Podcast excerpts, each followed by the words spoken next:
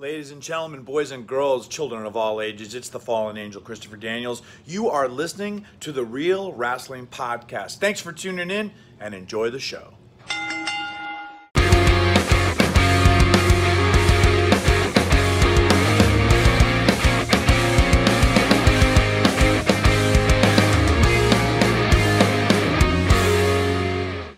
Hello, everybody. Welcome to the Real Rasslin Podcast. Uh, we're back again. I am, as ever, the belt guy, Paul. I'm Adz. And today we have a very, very special guest with us. He is the former Progress Unified World Champion, Cara Noir, also known as Tom. Hey, look at us going up it world. Literally the first ever world champion to appear on our show. Am I? Oh, wow. You are, yeah. We've had like guys from uh, like WWF and ECW and stuff, but we've never had a world champion until now. Oh, thank you for having me. So um, we'll just we'll just get straight on, into it, and uh, this is the first question we always ask, just to ease it in nice and easy. But before we get into that, if you are new around here, please do like and subscribe. It does really help us out, and it means a massive amount to us. Also, while you're here, do check out store.realrasslin.net, where we've got everything from autographs to figures. It's yourself. This is Europe's, not the world's number one professional wrestler, Grado here. Real Rasslin Prediction League. Sign up now, you fucking dafties, on Patreon.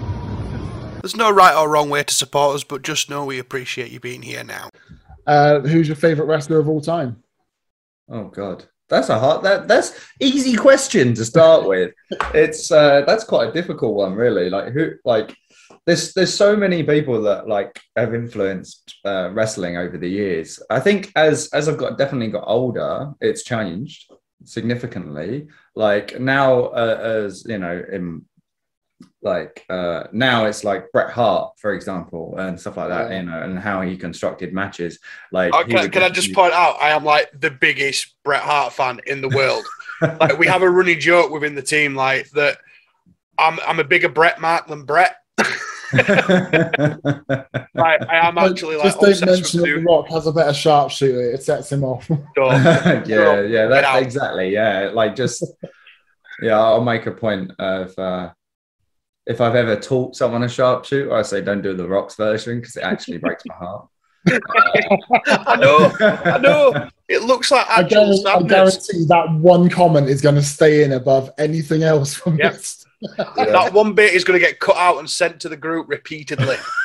yeah, it's uh, yeah, but like yeah, Bret Hart would be be on that list hundred um, percent. When I was like definitely when I was younger, Shawn Michaels I think uh, was uh, especially uh, I got the the second part of his career and then went back and watched it uh, all of his earlier stuff when I was younger. But yeah, um, Shawn Michaels would definitely be a big big influence, and I think um, you could probably see that in in how I wrestle. Yeah, hundred percent. Definitely the influence there. Yeah, that, that's absolutely. Uh, yeah, big influence. Um, um, even even you know slightly controversial, but like you know how uh, as a his work rate and how he used to wrestle was um, Chris Benoit was kind of a, a big influence of you know the the intensity, you know that, yeah. that technical intensity. I mean, uh, no one can ever take away the fact that he was a phenomenal worker. That's yeah, sure. as a performer, yeah, he was a, ph- a phenomenal performer. And um, the um, I think when I first got into wrestling, I wanted to be like uh, not necessarily so much Shawn Michaels, but I wanted to be like this the a technical uh, wrestler, which is quite funny to where I've ended up. yeah, I mean, you, you've sort of like combined theatrics and technicality together, which doesn't normally go unless you're Ric Flair. yeah. yeah, that's true. That's but you, you've, you've somehow pulled it off. Yeah, well, thank you. Yeah, yeah. Um, they're the ones that instantly come to mind. They would be the in, instant come. Uh, yeah. So, like, yeah. how did you discover wrestling, and like, what attracted you to it? Um, I think I watched it as a kid. Like, it, like it wasn't really res- uh, really available to me as as a as a child because we didn't have like Sky or anything like that, and you know, mm. no, you know, um, so it was either either catching it um, from friends that that that had access to it, or like Sunday Night Heat. I remember I remember very clearly watching Sunday Night Heat on Channel Four Them classic Uh, Sunday night heat matches. bit, a bit of Sunday night heat. and getting into just because they would review all the stories and you know you'd have, have some basic matches but um um i think the first like pay-per-view i ever watched was the royal rumble 2000 because that was on channel 4 No, I think that's probably the first one I watched properly as well. Yeah, Yeah, that'd have been the time when like Channel 4 aired like four Yeah. pay per views a year or something. Channel like Four, That. Royal Rumble 2000, Triple H and Cactus Jack. That's the one. yeah Yeah, Pretty Yeah. good, pretty good show to be fair. it was. It was decent. Yeah, and speaking of like favorite wrestlers, for a long uh, for a long period of time after that one show was uh, Taz. I really loved Taz because they brought him in and he looked like an absolute beast. And, and Yeah, beat Kurt 'cause, Angle very um. Yeah, when he beat Kurt Angle. Because like Yeah. Kurt Angle was like on a massive undefeated yeah, I didn't streak. expect that. Yeah, and then Taz just comes in and wrecks him, and like everyone's like, "Who's Taz?" And then that's how you discover ECW. yeah, that's true. Yeah, yeah. The uh, yeah, so that pay per view as a whole was, was was excellent. So yeah, like uh, there's some really good matches on there. Um, if if you even like, I think it holds up to today. Yeah, definitely. It definitely holds up, especially in the face of you know the the product we have today. For it to still be relevant is impressive because a lot. I I think a lot of the older stuff maybe has been a little bit lost in the shuffle in that sense. Hmm. I mean, let, let's be fair though. Whenever you've got Mick Foley in a situation where he can whack out some thumbtacks, it's always going to be relevant. Yeah. always going to be relevant. So, um, what route did you take to sort of becoming a wrestler? Was it a was it a decision that you always wanted to do, or was it something that sort of evolved over time? I think it's definitely something that's evolved uh, over time. The uh, you know I always like used to throw myself in the back around in the back garden on like my parents like patio furniture padding uh, and like you know try to emulate what I saw on TV. The um, the yeah, I kind of decided that um, I, I used to do performance and theatre and dance and drama, and then on the other side, I used to do like martial arts and all the way through my teenage years you know did different styles different influences of martial arts and then different different disciplines of performance. And it kind of always makes sense especially when i'm telling people that don't know wrestling you know like why i do it it, it makes sense because the performance and the martial arts kind of intersected. And it wasn't until i finished um, uh, university that i decided that oh i fancy seeing just googling uh, to see if there was a school nearby. And it just so happened to be a very small school that was just up the road. So that that got my foot in the door. And ever from that first session you know i was kind of hooked of being Yeah. like oh this is something that i want to do. And it was more of a hobby interest. Let's just do that on the side of doing something else you know. But um over 10 plus years it's it's it's evolved into Worked never- out pretty well for you. yeah i never like to call it a career but like you know it's definitely taken me on this crazy crazy wrestling journey See, that's the thing. Going back to you saying, like, you know, you, you had that one session and you was hooked. Like, Mm. it's it's the same as a fan, like from a fan's perspective as well. Like, if you connect with it as a product, once you once you make that connection, you're a fan for life, and you can't. Once it's You got its claws get in, you can't get away. I mean, our Mm. wives will attest to that. Like they they get so fed up with wrestling talk, it's unreal. But, my wife has actually hijacked the website on two occasions now to write about it, which is great. yeah and um yeah it, it is it, it is and you can't necessarily explain to someone why it's why you're so invested in this That's kind of, exactly it. Yeah. You know that is exactly it. niche art form and yeah it's uh I mean, if you think like the amount of times as a kid you'd say to someone, "Oh, I watch wrestling," they go, oh, "You know, it's fake, don't you?" And oh, whoa, okay, you know. So it's Coronation Yeah. Street, but you're still of banging on about what Gail Yeah. Platt's doing. But yeah. so I mean, um, if the internet is correct, you were trained by quite possibly one of the well, quite possibly the greatest technical wrestler on the in the world today. i know what you're going to say and that's wrong Is it? were you not trained by Zack Sabre Jr.? Nah, I get that. I get that a lot. So it's funny. It's on. Is it Cagematch? Something like that. It's Uh, everywhere. It is It's everywhere, literally right? Everywhere. I don't know how. I don't know how. Like me and Zack Sabre Jr. have probably shared a locker room twice. Wow. So I've, I've not actually And properly. he trained you. That's incredible. Apparently so, yeah. So I, I got trained by um, a handful of people. It's probably the best way to say it. So I went from um, I spent three years at one place doing it more as a hobby, um, and um, uh, the person that trained me was very like traditional world of sport. His father was Yeah, yeah.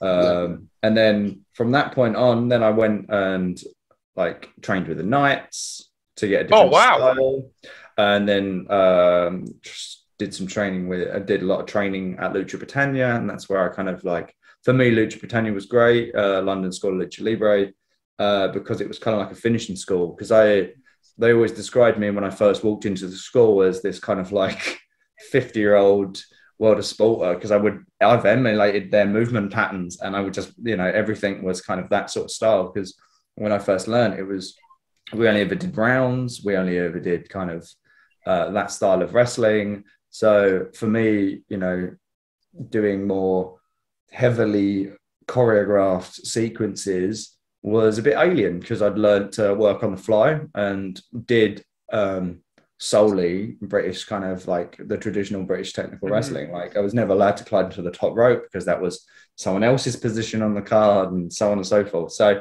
uh, it was kind of a um, breath of fresh air when I kind of walked into Lucha Britannia and working with the Knights and um, did a lot of training with um, you know Carl Kramer. He took you know he was very he was very giving and uh, uh, with me and kind of took me under his wing uh, for a period of time. You've yeah, and I think from that point on, like just try to find mentors in so many different areas. So yeah, so there's no I wouldn't say it was one person that specifically trained me, but um, you know, uh, spending time with um, uh, for three years in in the place that I did, I got to work multiple times a weekend in front of family show, family crowds, and all of these old world of sport perform, uh, performers would come through. So I'd learn from them.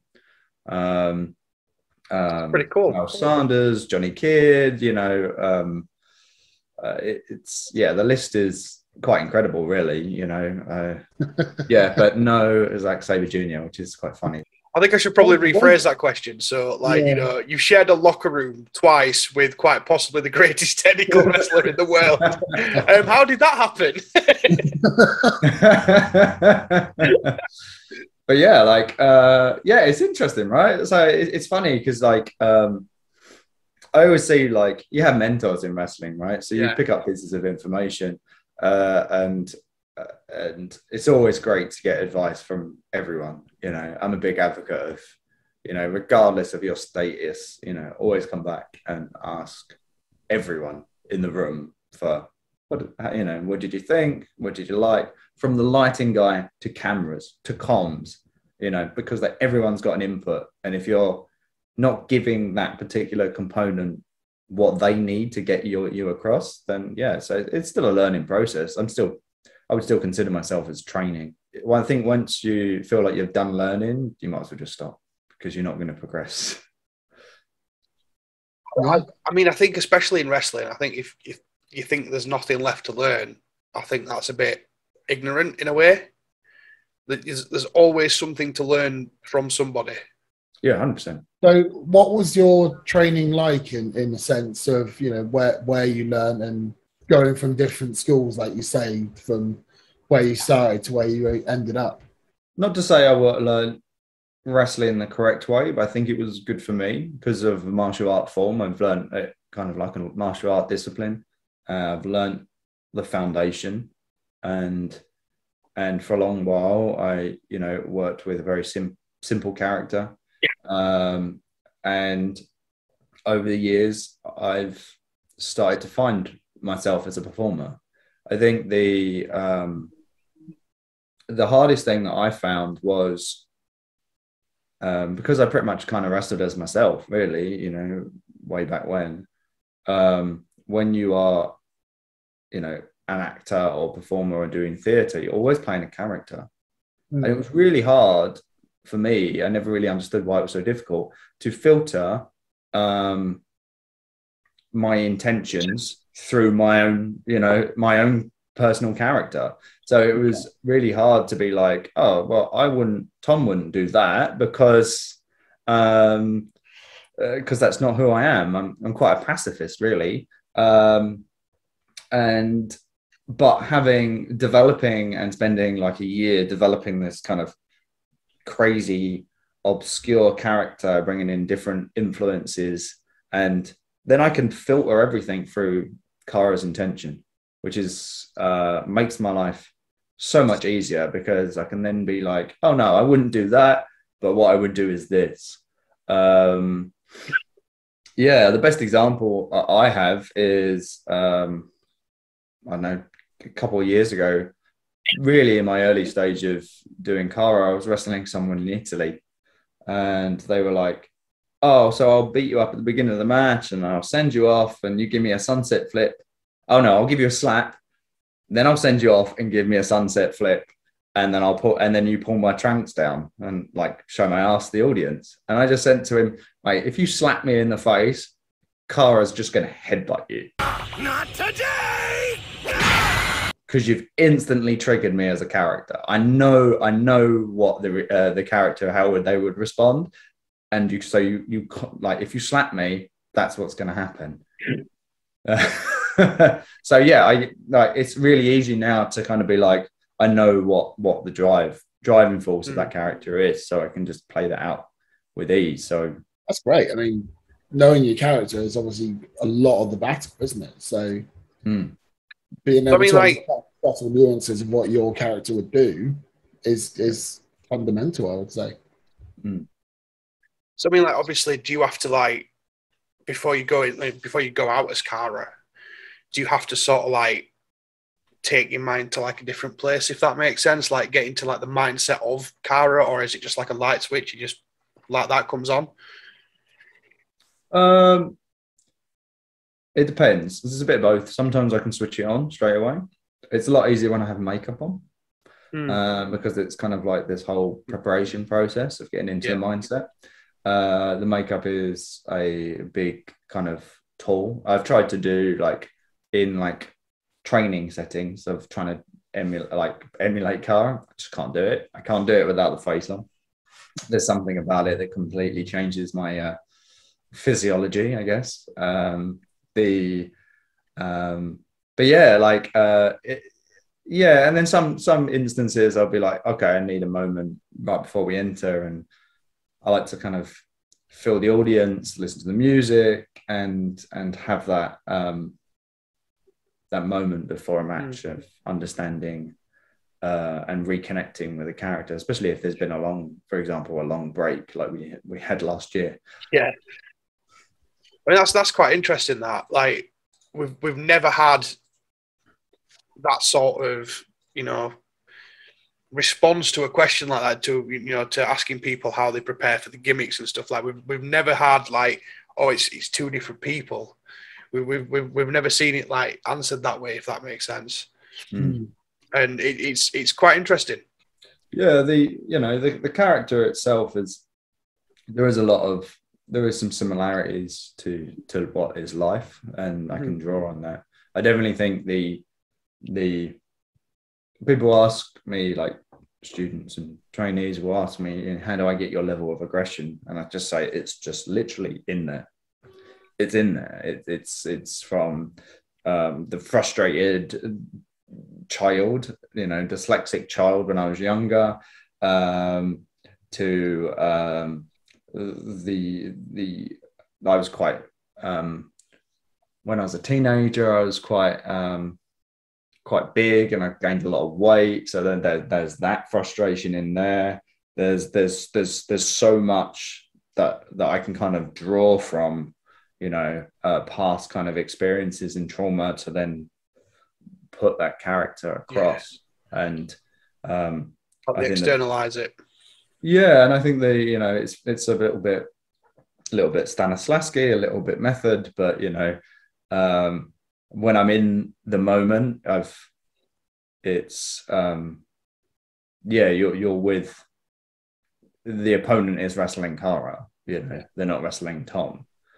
And uh, I've had people say that in the ring. They can they can feel a difference. It's like a different. Yeah, I mean, you can see in your matches like when when when that switch flips with Cara and the aggression comes out, you can really sense that it, it's there. If you know what I mean, like you can really tell that that aggression is like genuine aggression, Mm. like it's come from deep down. yeah, So I mean, that's that's that's what sort of drew me to the Cara character, like how intricate Cara is. Hmm. And And there's not there's not one or two layers to Cara. There's there's layer there's layer upon layer. And Mm. It's it's really interesting and fun to, to watch those layers sort of get peeled back and see what's going to happen next. yeah, it's uh, I, I, I yeah, yeah, I like that. Yeah, layers on layers. In I kind of um see wrestling like a. I've always tried to describe it like kind of like a cake, and there's like so many layers within this cake. Um, you'll have like the real, and then the performance part, and then so on and so forth, and then you just build it up until it's like this huge piece. yeah, totally get that. So, um, can you remember your debut match and who it was against and how did it go? Uh, yeah, it was. It was. Yeah, uh, my debut match is probably about. You can't find it, thankfully. It was never recorded. um, but uh, the my debut match was versus a a guy called Alan Lee Travis, and it was probably I was also in the main event of this match which I uh, in, of the card, which I should not have been. Um, and it was also, it's just come to me, and it's the first time I've ever remembered this. It was it, I think it was hair versus hair, and I shaved his head at the end. See, I actually know the name Alan Wow. Lee Travis. I've met Alan Lee Travis a couple of times. What a memory! If you, I've not thought about that for ages, and I've forgotten it was hair versus hair until this moment. But yeah, it was, uh, and I was completely lost. I had no idea what I was doing. Uh, I think that, yeah, I just had no idea what I was doing. Yeah. I'd only been, I don't think I'd only been training for three months at that point. Well, speaking of like, you know, only training for three months, we once had a guy on the podcast called William Hollow, and he went to a school to try out, and he had 20 minutes worth of training, and they chucked him in the ring in front of a crowd. Oh God, Yeah. oh God. Uh, I hope it was something simple like a rumble or something like that. No, it was a one on one. It was a singles match, and poor uh, guy. I think it went. I think it was like 15 minutes. Yeah, But by, by comparison, Tom, you were a seasoned pro after yeah, you were a vet at that point. yeah, three months worth of training, season pro. Yeah, I didn't have a clue what I was doing, and yeah, and I think uh, just remember getting lost the whole time, and not not even looking at the audience, being like, "Oh God, what what, what am I doing here?" Well, I'm, I'm going to go out like- on a limb and say that it was you that lost your hair that night. No, I didn't. No, no. I Oh, shaved- wow. I, I ended up winning, and then shave shave their head. Um, not a bad Yeah. debut though, really. That's a pretty good debut as it goes. yeah, it's a pretty good debut. I think. Yeah, I'm quite thankful that no one's ever got a recording of this. I'm sure. I'm sure someone may have somewhere. And so if anyone out there's got a recording of that, send it in. but yeah, I'm sure it is shocking. I'm sure it is dreadful. Yeah, but we've all got to start somewhere. I always see like wrestling, like comedy, right? You have to go and do your open mic sessions, and then you have to stand up in front of Yeah. people, and you have to completely Yeah. foul and and and do that over and over and over again before it starts to kind of make sense of why things aren't landing. Exactly. If you don't fall on your face, you're never going to learn. Yeah. And I Yeah. think it's harder now, like because everything's recorded, everything's on demand. So it's, there's no permission for for for new trainees uh, and new wrestlers to actually go out and make mistakes. Yeah, everything's very called fair into point. question very, very quickly nowadays, isn't it? So Mm. you know, you could have a guy who's been who's only been wrestling for, like you say, a few months, one mistake and everyone jumps on it. Yeah, yeah, and of course they're going to make mistakes. They've only, they're, Yeah, they're- you absolutely. know, that's that's. I think we should be a bit more forgiving of of people in their, as I said, wrestling journey. Yeah. Yeah, I mean, at the end of the day, everyone's still human, aren't they? I mean, I, obviously, you know, I watched NWA this morning and Colby Corino messed something up, and hmm. you know, it is what it is. Yeah, it happens. You know. Yeah. Sometimes the timing's just a little bit off. Sometimes other external factors take effect, and it just, for whatever reason, something goes a bit wrong. But that's no reason to, you know, write someone off, is it? So yeah, I, I yeah, I think that's okay. I think it's uh, you can it's makes us seem human rather than It's- it adds a sense of realism. It's, it's going to happen. Yeah, Yeah. of course it It's just it's just the nature of wrestling. It's going to happen. Yeah, I always use a um, um, if I have a student at the minute that's kind of deflated or gets to the end of the session and feels like they're stuck or they're not developing or, or they just had a bad day, right? I, I always say, do me a favor, just go and find um, Tom Dawkins versus Pete Dunne. Just type that in. Don't type Cara type Tom Dawkins versus Pete Dunne. I said, go watch that match just watch how dreadful I am. It's 10 years old, it's on YouTube, and it's and it's um Pete is significantly better than I today. am at that point, but we're both still learning, you know. Uh, and it's and it's it's great to have as a reference point to be like, you know, I remember showing my partner, you know, a couple of years ago when she was, you know, she also, you know, dabbles in a bit of wrestling. And uh I told her to watch it, and she just turned to me at the end. She was like, "You were shit," and I was like, "Yep, yeah, that's true." Nothing like the brutal honesty of your partner to make you feel good, eh? Lovely. yeah, So you've wrestled under quite a few different names, then obviously your, your own name, of course, as well as, from what I believe, Dark Lord, uh, El Pavo Real, and Pure Britannico. yeah. Um, so have you got any sort of backstory on where these sort of names and gimmicks came from and you know how you developed them? Uh, Dark Lord was literally one of those ones that was thrown at me, being like, "Oh, you know, it wasn't my gimmick; it was someone else's gimmick, and uh, they wanted that person to wrestle the Dark Lord." Um, so I ended up doing that. But it's great because the Dark Lord character was essentially a Kendo Nagasaki ripoff, really. Um, so the the advantage of doing that is that I would uh, do the opening match as myself, Black Belt Tom Dawkins. Yeah. Do the third match with the the, the other guy. Um, and that was always uncalled because we never had a time a chance to actually so I got to learn to work on the fly. And then I would do the rumble where I'd wrestle as Tom Dawkins, get thrown out pretty early, and then come back in as the Dark so I do so every every show, yes, it was an excessive amount of work and I was exhausted by the end of the night, but I got to learn so much at that period of time. Learning So, four times uh, quicker. Yeah, exactly. Three times quicker. Yeah. Um, the so yeah, I got lots of experience with that. Uh, so that wasn't my creation. Um, um, yeah, the um, Pure Britannico was a, a Lucha Britannia um, kind of uh, character. They had their um, the they had the Britannicos, which was um, Will Ospreay was one of the Britannicos, and Paul Robinson was the other, and and then I was the third. Um, oh wow! So yeah, there was company, yeah.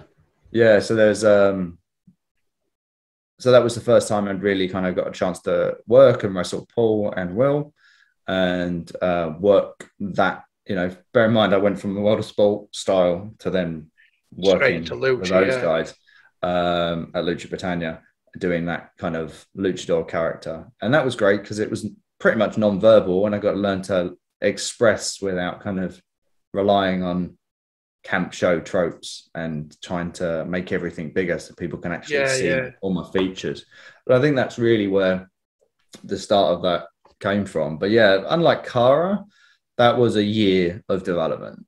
A year of development, like, you know, from um, hearing Matthew Bourne's Swan Lake, the piece of music that was performed um, on one of the Lucha Britannia shows, one of the um, cabaret artists did a kind of piece to it, and I was like, oh, that'd be really good for an entrance if we, you know, if you did that. And I was trying to, and that was where the inception started, and just being like, how can I? Because I love Matthew Bourne as a as a kid. You know, I'd went to see, I've seen some like multiple times, like the uh, Matthew Bourne's version particularly, and I was like, oh, how do I get this into wrestling? Because that would be really, really good entrance.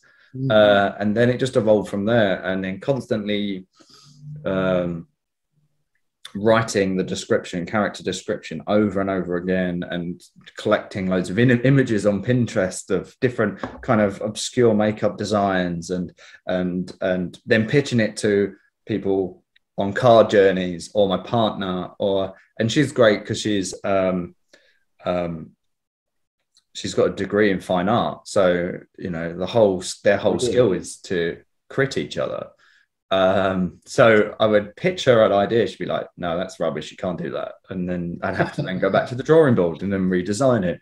And that's why i say it took a year. And then eventually i remember pitching it to um the guys at lucha. And maybe for about six months and it got to a point where they're like yeah sure just do it. Just do it. I'm sick of you asking now. Um, wore them down. I wore them down. And uh, from that point on, I think the first time I did it, I felt like, okay, I have something here.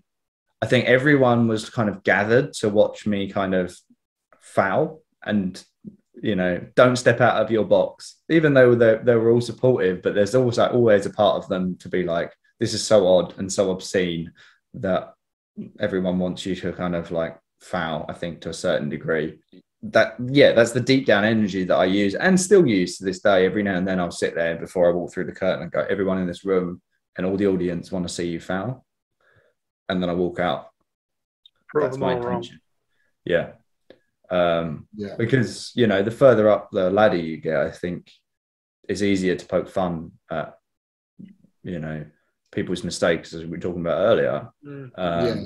So I guess it's a kind of a good energy to have, I guess, for for me as a character, I guess. I completely like see where you're coming from with that. It does make sense, and I mean, it really does bring something and add something to the Cara character. Like I was saying earlier, like it really does make it. Well, it draws people to Cara. I, I think. Yeah, absolutely. I mean, you kind of already answered the next question. so we, um, the next question was, how did you come up with the Cara gimmick?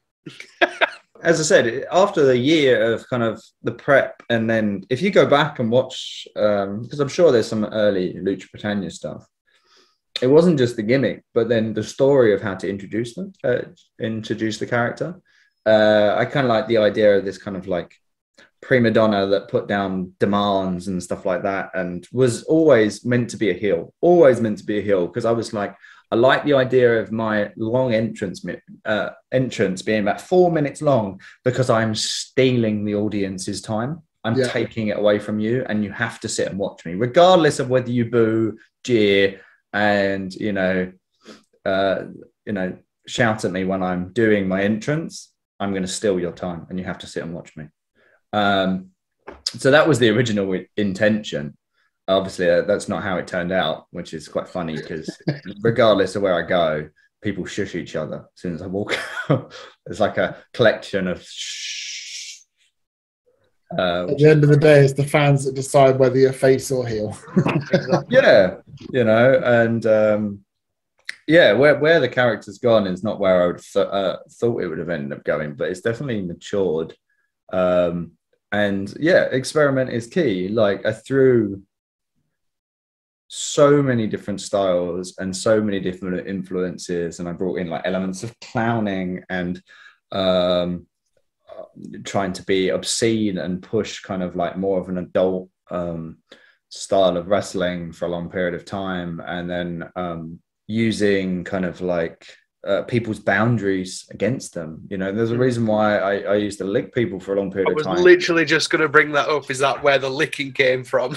yeah, it was. You know, it it, it got criticised. You know, more in recent years as as as generating queer fear, but actually for me it was very authentic because there was I, I when I was younger, there was a point where I got held down by a couple of guys who were like beating me up when I was a kid, and the only way I got out of them holding me down was the guy got close enough, and I just licked his face, and he let go, and I got up and just ran right, and I just remember that clearly. I can.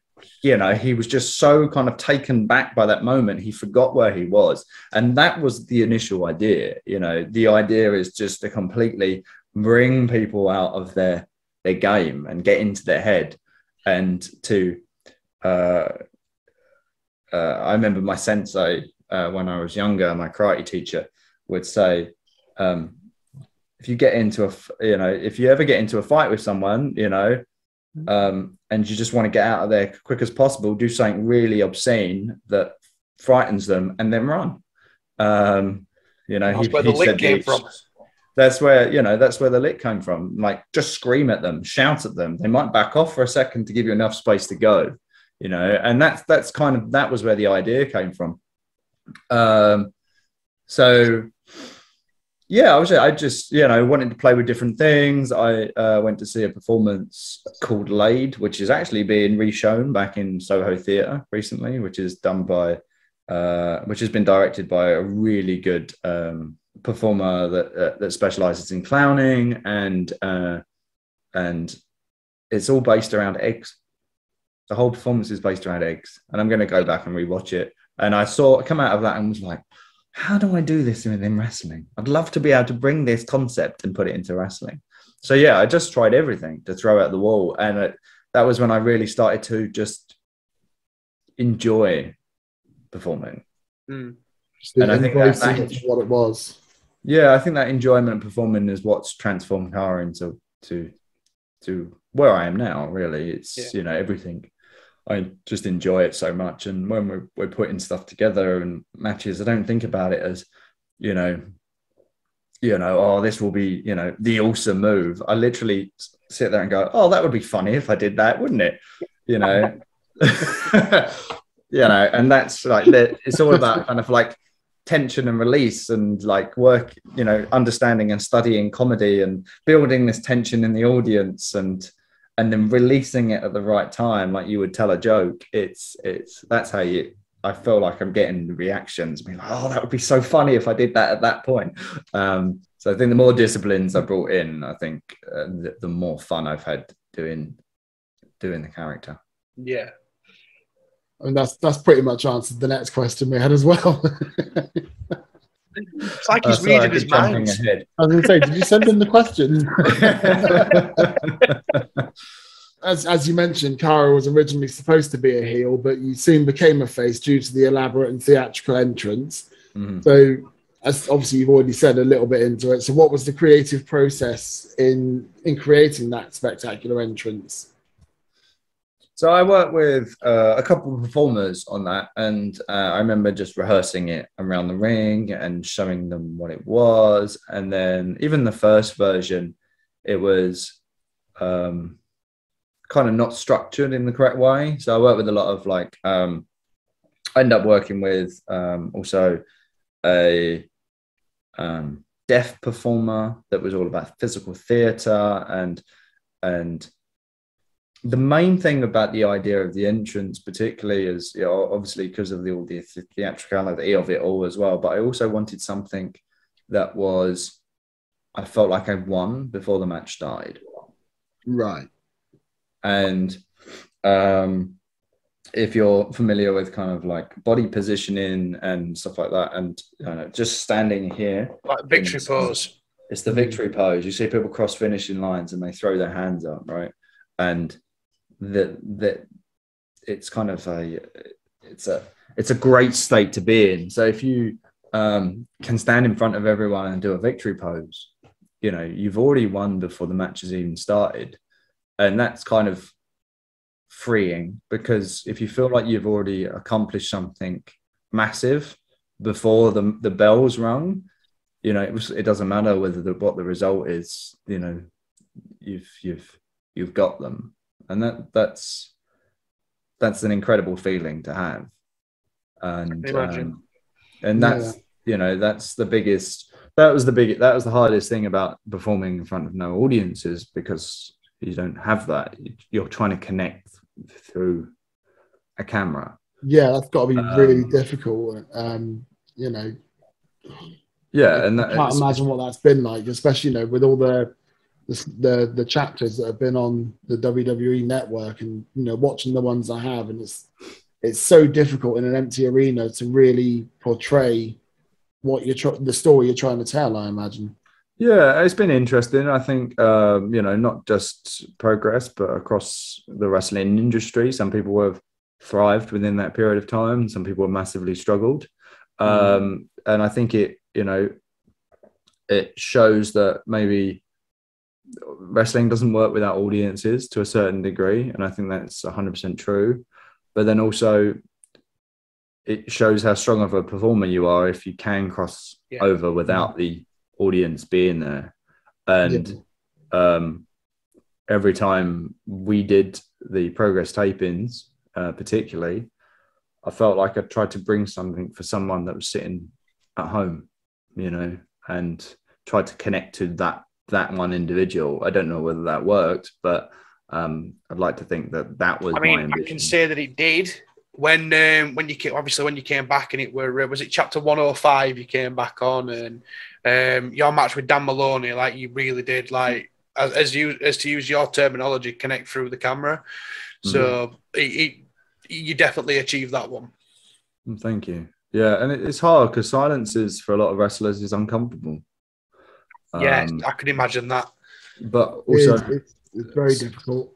silence can be very powerful in the right at the right points and i think it's it's okay to you know if the audience are silent they're watching but if there's no audience you've got no feedback but luckily we have won't during the recording particularly we have um comms not too close uh, not too far away from the uh, ring so i can hear everything and i can hear how they react and what story they're telling and i'm reacting helps you build on the match.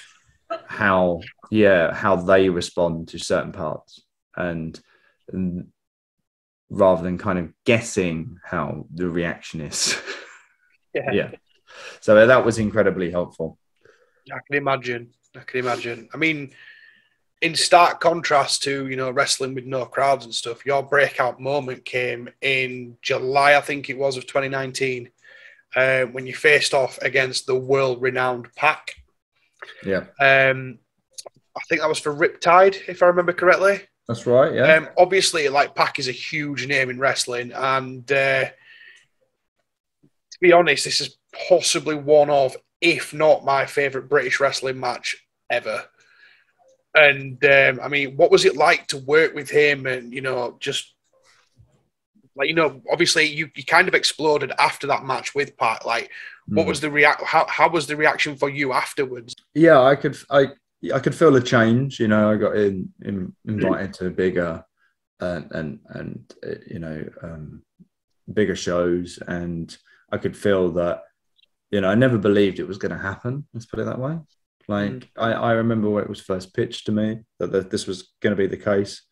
And i've had opportunities to wrestle uh, loads of like big names or big imports that you know like last minute they get pulled or something happens or what have you and then it never transpires. Hmm. um so it wasn't until i got there on the day that i was like oh he's sitting in the corner. Okay that's actually going to happen fair enough I can just imagine that being a bit surreal, just walking in and Pac sat in corner. yeah uh and yeah like uh it, it's it's you know that and a few other matches they're the ones that that made me i think and i think that's the you know i think the catalyst before Pac was me versus uh, speedball yes. um and then from speedball to Pac that was incredible and the the, the audience were because it was so unexpected as well. They didn't know. They knew something special was going to happen. They I entered first. They they just felt it, and then when when Pac entered, they were just white hot. You know, we could have stood and just looked at each other for ten minutes, and they would have been with us. They were it was, they were so wanting to see something special at that point. Well, they definitely did. and well yeah thank you and it was just great kind of a opportunity for me to prove that 10 years of work in in one match you know and um I, f- I feel that sometimes especially in wrestling some people get opportunities too early and then they always get found out Mhm. you know Yeah. either they're not in the right place or they're still developing and but standing with Pac at, at that moment it, it felt i felt like I, I belonged in in that space and it kind of gave me the You earned that self-confidence opportunity. yeah it, it gave me just, it just gave me the self-confidence to believe like okay i can i can create a a, a good match with with you know people of such a high the level best. Yeah. and it was it was yeah it was a privilege and i think that yeah if that match hadn't happened i don't think i'd be in the position that i am today I mean, the match itself for me was just non-stop, like banging spot after banging spot after banging spot. I mean, when you when you clapped on that black hole sleeper on Pac, I was just like, yes. I'm like, he's gonna do it. He's gonna do it. Like, I was so invested in the match; it was unreal. I mean, I, I must have watched it like what 50 times on YouTube or something like that. It is it, it definitely, definitely stands up to anything that I've seen anywhere. And it is, like I said, probably my favorite British wrestling match that I've ever seen.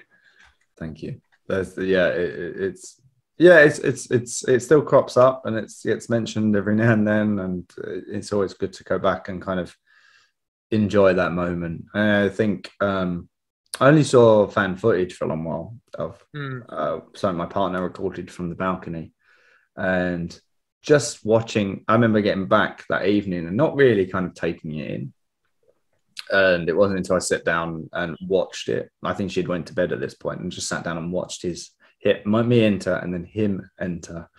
And kind of just every time he walked out i was just like burst into tears because i was like oh it's so intense. It's it was such an intense moment of you know of re- uh, the reaction was so huge that i kind of uh, yeah uh, it was hard not to kind of react in the ring in you know in that way because it was so overwhelming especially in like you know in character as Cara as well, Mm. breaking Cara's mystique sort of thing. Let's let's let's not smash that kayfabe too far open. but yeah yeah sometimes it's sometimes good to break the fourth wall i think that's okay It was September of 2019 that you debuted with Progress. It was part of the uh, the Natural Progression tournament, wasn't it? yeah Um, and if memory serves, you got to the semi-finals but lost to the eventual winner, Scotty Davis. yep Um, what what was it like working for a promotion like Progress at that time? Um, my, I think where I was, I was kind of. It was a good step in the door, uh, a foot in the door. It was a good opportunity for me to kind of, sh- you know, show up and, um, um, I, I went in with the intention of not doing a quote unquote progress match, but to do my match. Do That's the match, reason yeah. why I'm here. Yeah. Um, and uh, I had two great opponents of Dan Moloney and Scotty Davis, and um, I just knew that I'm just going to show you all the best of what, what I can what I can do. But there was also a little part of me that it's the NPS. It's for people that are Mm. relatively newer in their wrestling journey. And at that point, I remember even tweeting out I'd been wrestling for 10 years. and I and I'm the oldest person in this tournament. I think I'm one of the oldest. I'm actually the oldest person that ever wrestled in an NPS. I think. Really? Um, yeah, That's an interesting fact. yeah. So I was a bit like, mm, um, yeah, like so. It was it was a great opportunity and a great um, uh, way to kind of introduce myself to the audience, and I think also for me, it was more important for me to not win that tournament Mm. because Cara, a lot of Cara's success is um, a tragedy, really. And I think that not always winning, and that's what happened at Riptide. You know, I got to wrestle Pac by losing every single match. I don't think I've ever, I don't think I've ever won a match at Riptide. I don't know. I think I have Never the, noticed that. the Yeah, long- I can't exactly. that. You won't. I've, I've, I, it's the longest losing streak at, at, pro, at, at Riptide, and I've never, yeah, just never won a match. Never noticed that. No ever. one remembers Yeah. that. No, because you're just like you're so absorbed like in the character in the match and what's going on that Mm. you, you just forget Exactly. that. Yeah, I have never ever noticed that. That's that's a bit mind blowing. That. Yeah, that's Yeah, that's I can't That's say I that. never picked up on I'm that. sure. I am shooketh. and that's why I felt that it was it, it was okay. It was okay to you know that was uh, that was that was my role and that was great. But I also knew what the next night was going to be. I also knew it was Alexandra Palace, and I also knew I was about to walk out in a, surprise singles match with Pete, Yeah, which was his last match yeah. uh, on Independence. So, So, I mean- um, I was very thankful for for the for the whole experience, and and um, it's you know if I flash back, what was it about a year when they did Wembley, Mm. being quite upset and like when they did Wembley, they're like, all my friends are there, and I am not involved. And yeah, that's I, the I was at I was at the. Wembley show. and yeah, and I it's, couldn't quite believe that you weren't there. It's a big moment in in in in in British wrestling. But I didn't have a relationship with Progress at that point, so it's understandable. But the you know I used that energy and came with that energy when I then performed for Progress, being like, Mm. you know, you're not going to deny me this this opportunity, kind of thing. And yeah, it just snowballed. It snow it snowballed from there. And thankfully, that match with Pete was a lot better than a certain one from a decade earlier on YouTube. Yeah. yeah, we're both matured by that point as, as performers. Um, yeah. I'm sure next time. I'm sure next time Progress ends up at Wembley, you'll be uh, top of the card. maybe. Yeah, maybe. So I mean, segueing nicely on from that, um, you have wrestled alongside and against some big names in progress, such as Trent Seven, Pete Dunne, Tyler Bate, uh, but none have been, for well, for us, more prolific than your series with current United Kingdom WWE United Kingdom champion Ilya Dragunov, and I mean, those matches were Lightning in a bottle. Yes, Lightning in a absolutely incredible. I mean, how did you two just manage to keep creating magic and like every match just, you know, up in the ante every time? I, I think with when you get two people that are a little bit insane and stick them together creatively, I think that's what you get. You Yeah. get carried away Probably the versus Ilya nicest- Dragunov. I was gonna say that's probably the nicest way you could describe Ilya Dragunov, actually. yeah, yeah, he's a he's a he's such a creative performer and wanted to Yeah, do a very like, intense guy. very intense and and was driven to do something unique and different with this relatively new entity in the world of progress you know Mm. He he didn't have to be as giving as as he was. Uh, I had a feeling it was it was it was going to be a good match. I didn't think it was going to develop in the way it did, um, and I felt that unbeknownst to us, really, the it it it was great to see it as a three and have it develop into this kind of like full circle performance, and each match references the previous, and everything is interconnected, and um, It all just clicked, didn't it? Yeah, it just the everything psychology of the trilogy was just seamlessly. incredible. Yeah. and and I'm, I'm you know I'm very thankful to him and you know and his experience to it as I said it's great to work with someone that's that's you know uh, slightly mad as well because you can um um, it's important to have someone to rein you in, and also it's it's also important to have someone that's willing to push um, push you creatively and challenge you and be like, you know, argue with you, be like, no, your character wouldn't do that, or yes, your character would do this and would be doing this, and you know, it was um, by the end, by the last one, like the last match that we did um, um of the of the three matches um, I was severely unwell. I'd been, um, I had norovirus. Uh, Oh, and uh, um, uh, when that, when the match ended, you know, genuinely burst into tears because I was like, how the hell did I get through this? How the hell did I get through this match? And um, You couldn't Yeah, I was just at so- all.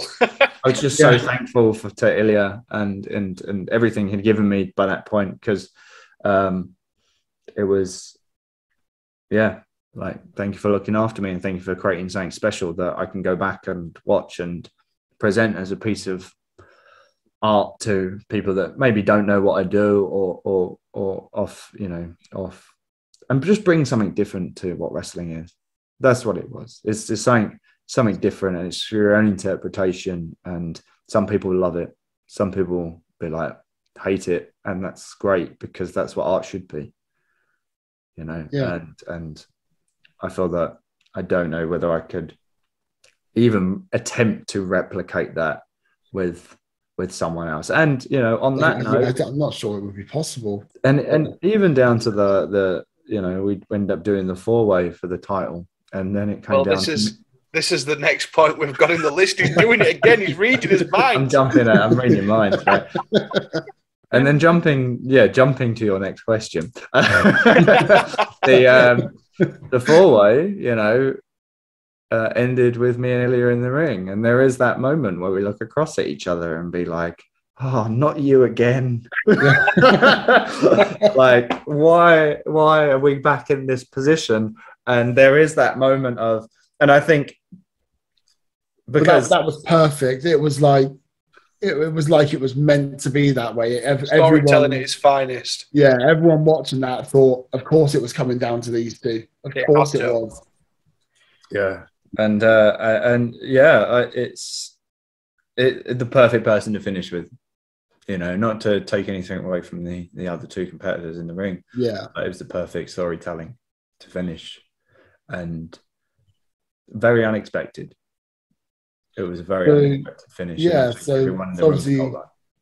Speak, speaking of Ilya Dragunov, then, so obviously, as you just mentioned, you faced off against him, uh, Kyle Fletcher, and Paul Robinson to to capture the vacant Progress Unified World Title. And if if memory serves, you're now actually the longest reigning champion in its history. Um, That's correct, yeah. What's the story behind that? How did you find out that you know you were the guy that they were putting their putting putting the championship on? Um, not until the last minute. Oh wow, really? because I, me as a performer, I'm, you know, again, very fourth wall breaking, but I, I, I like the idea of everyone benefiting benefiting from a decision. Yeah. Uh, the audience have to benefit, the promotion has to benefit, I have to benefit, and my opponent has to benefit. And if I feel at any point that it's selfish or leaning towards me, then I will argue until I'm blue in the face that it's the wrong decision. And I think on this occasion, I was being too selfless and I said it wasn't right for me to win that title. For about two hours, I argued. Absolutely not. Not me. Certainly not I. and it wasn't until I walked through the curtain and I could feel the energy of the room. And then the three count happened that I was like, I was wrong. And I'm happy It's my time now. wrong. You know, and there was, yeah, people. It's it's great in wrestling because you can't describe what a pop is to someone that doesn't know wrestling. Yeah. And you feel that massive reaction from the audience because you've built that tension up to such a high level that the room pops and people are jumping around, they're hugging each other, they're elated, they're in tears. There's like this whole collection of emotion in the room. It's completely overwhelming. And um, yeah, that, that's a very rare, it's very rare to to have that, you know, to the genuine, you know, everyone on board with the decision that's been made and happy for the result. And uh, yeah, it was it was a great reaction, and I do remember sitting down afterwards because it's it was such a from going from wrestling to Pac to winning the progress title. It's very short. I would say you Mm. climbed very, very quickly within progress. Yeah, very very short. And I remember sitting. Um, I don't drink, right? But I went to the pub afterwards, and I had a beer, and I sat there with my partner and a group of friends. Were you wearing the belt? No, I I, would have was been- not wearing a belt. I wouldn't be wearing that belt. in a pub. No, that's You'd have gone everywhere with I take mine anywhere I can. Yeah, Oh, it's where's just this in like- Splish splash, I was taking a bath. Do do do do. Yeah, it's a yeah. I'm, uh, you know, behind behind closed doors, I'm very kind of like a quiet, reserved, uh, you know, shy individual. And uh, I remember looking at my partner and being go, like, "What do we do with this? Like, what do we do with this? Like, I don't understand what just happened." It was. It took us weeks to understand really emotionally what happened in that ring. I can imagine that. Like trying to wrap your head around something like that. Obviously, I mean, for me, Progress is probably the biggest UK promotion that we've got, No, no- no doubt, progress is the biggest. and you're there, and you're their guy, and, and you're spearheading that company. Yeah, you're I mean, top. how how the do you get your head around that? Do you know what I mean? yeah It- it's it's yeah it was incredible and and um, i'm very thankful because it's it's taken me in multiple different directions now just just having that opportunity. And you know um i'm very thankful for to be a part of progress regardless of being champion or not because even during periods of time where we had the first lockdown and we had all of these or you know and there's loads of you know everyone had to pivot Pivot! Pivot! you know into different formats or going online you know because we could no longer apply our uh, craft you know i have other businesses you know but you know they also had to pivot Pivot!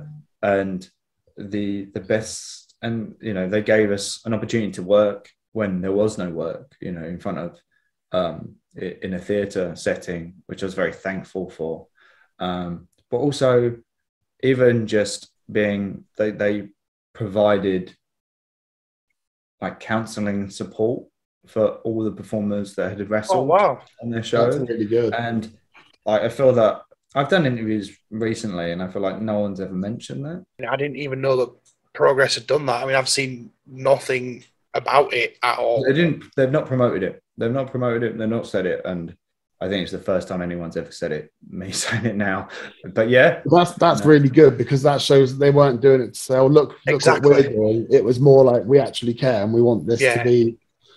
Yeah. I mean, this was obviously. I remember when the whole Me Too movement came out, or the Speaking Out movement. Sorry, Mhm. um, there was that big government um, investigation, wasn't there? Which I believe you were part of as well. yeah. And I mean, what what was the outcome of that in the end? Did anything really come of it, or Well, the thing is, it was they were generating a report to Yeah. see where how and and what they can do to benefit the industry as a whole, and Mm. actually recognize it as as a performance art or a sport or whatever. That was the debate, um, and how they could, you know, and um, it's they've they yeah they've created the report and it's still available to read and it's you know it's an interesting read of you know kind of like a slight history of wrestling behind the scenes. Um but it's also interesting to think that where the shortfalls are and you know us as performers are artists and we are stunt performers and we have multiple amount of disciplines. Like i've recently been doing um, some stunt choreography work for a, a sitcom um, that should come out next year. But the Oh, that's pretty cool. yeah, it's, it was an amazing experience, but it made me realize that wrestling is stunt work. What we do is insane stunts. We are performing, and like I was like, why on earth are we not recognized by the stunt register? That was a good point. Fair point, actually. Yeah, there's a fair Because- point. If you take a look at the um, the NXT Halloween Havoc and Io Shirai falling from the ladder, Mm. I don't know if you've seen it, but it was an insane bump that she took off that ladder. No, I haven't seen it. She wow. basically fell from the top of a ladder to a ladder that was positioned between the ring and the announce table. Fell from the ladder from the top, neck first, onto the ladder that was positioned on the apron and the announce table. Mm. And if that's not stunt work, I don't know what is. yeah, Yeah, it's, it's insane. But yeah, so it like you know, going back to the report, I think um they you know it's it's about figuring out and you know working out what is the right direction to go in and you know and that when we set up the school which is you know the play fight london school that was our ambition to set up a safe space that is insured that is you know we me and claire both have co- coaching qualifications in other fields gymnastics personal training uh, general body mechanics you know um, we're both first aid qualified. We run a first aid course so that other um, promotions could come and benefit from being a part of it. And there was a handful of places that took us up on that. Um, we uh, you know we are trying to be more inclusive and so we uh, you know have taken it um we're just trying to do a wrestling um properly that's, that's Yeah. probably the best way to say it. not to say other schools aren't but i think there has been a i think the problems that will come from wrestling are not School just with morals. but Mm. the moral from the school and from my own experience to how i was taught i was mature enough to know how to navigate through a toxic environment Hmm. right however you know we only work with 18 and above you know know adults but um even with with those guys you know being like yeah this is not this is not how you act you know you, you know you leave your ego at the door we're, we're Mhm. humble we're performers and it's it's not about being the big man and uh, flexing your ego it's about you know we're all in this together and we you know you want to make your opponent look good as well as yourself. Yeah, so i think that um you know it, it, it's it's still a work in process and creating legis- legislation will it is. Uh, it takes a long time you know so we'll see what comes from that. I think that um it'll be great to see where wrestling is in in a couple of years time Mm. Definitely. The other, the other big important question is: Does the title have pro- pride of place in your house? uh yes it does it's uh it's uh He's wearing it now. I have to. it's actually in the other room, but yeah, I, I, I have to keep it out of reach of my daughter. Um, yeah, I know the feeling.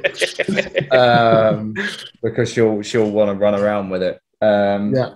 Because now she's she's two and a half, so she's she knows she knows what it is, and she's been in the ring because we obviously we have the school, and she's she's actually quite she understands what it is, and she's like, um, it's it's great to see her. She's come to one or two shows recently since she's been a little bit older, and it's Yeah. she she always talks about Daddy Show, and that every time I've come backstage, she wants to put me put plasters on me because she's like, oh, you've got Oh, a, a bad knee or you've got a bad thing because I was selling a body part, so she'd come Yeah. back with Oh, plasters on me bless. or, or she wants me to put my, my makeup onto her before a show. So yeah, no, unfortunately the progress title is not uh, Not on display. somewhere that she can reach. Uh, just put it out. Yes, I, I've learned from experience. It's a bad idea. so speaking of the title, um, at the start of your reign, it was only a couple of months before the UK entered lockdown.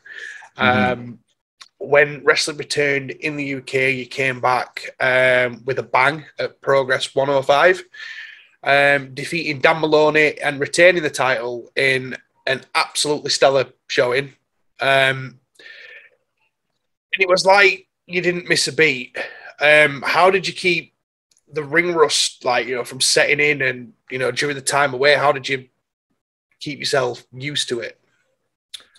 Uh, I don't think you ever get used to it. I think by you know, um, because they were taped in blocks. I think by the time we got to the third day, I was miserable and beaten up and sore and hurting because I'd lost the callus of wrestling. Yeah. I'd lost that kind of conditioning to it. Um, Yeah. As as a kind of, uh, I don't think there's any way to kind of physically train for wrestling, but um, luckily, you know, um, I was able to kind of keep myself active, keep myself doing certain things, and um, I was um, had uh, access to. Oh, I had the opportunity to wrestle in September. of- Oh. uh, um, beforehand in the Catch Grand Prix in Germany.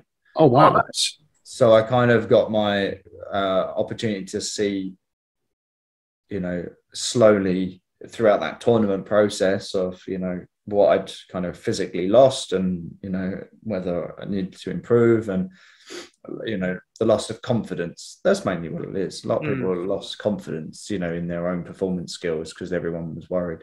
Um, but even to the point where I know I was rusty because on my in the especially in the Catch Grand Prix tournament, I did my entrance and spiraled down to the floor, and then as soon as I come up, I rolled my knee and I was like, I rolled my knee on my entrance, like just just like silly things like that because I hadn't done it for you know. You know, the wrestling bit was fine. It was just my Yeah, the wrestling was fine. It's But the entrance, that that was, was the tricky bit. Yeah. yeah, my entrance is dangerous, apparently. Uh, Wrestling at home is fine, kids. Just don't perform entrances. yeah, That, that's that's the that's the new finisher, isn't it? That's Cara's new finish. They're just gonna make you're just gonna make his opponent do his entrance, and that's it. He's won. it. Forfeits due to knee injury. it's funny you say that because I have had over the years people try to replicate my entrance in different promotions and stuff like that, or they'll dress up as me and you know as a joke and come out and do my entrance. It's always funny to watch someone else try to do it because it makes you realize actually it's not that easy. Yeah, I've, um, I've I've tried it and it's it's not easy. No. And so you've also had um, a couple of intergender matches as well. Uh, Laura Di Matteo being one opponent, and I believe Su Yung from Impact. Yes. Is it different working an intergender match than it is like a, a regular singles match that you might have against someone like Dan Moloney? And how how does the psychology differ to what you would do in a in a match that you would normally take part in?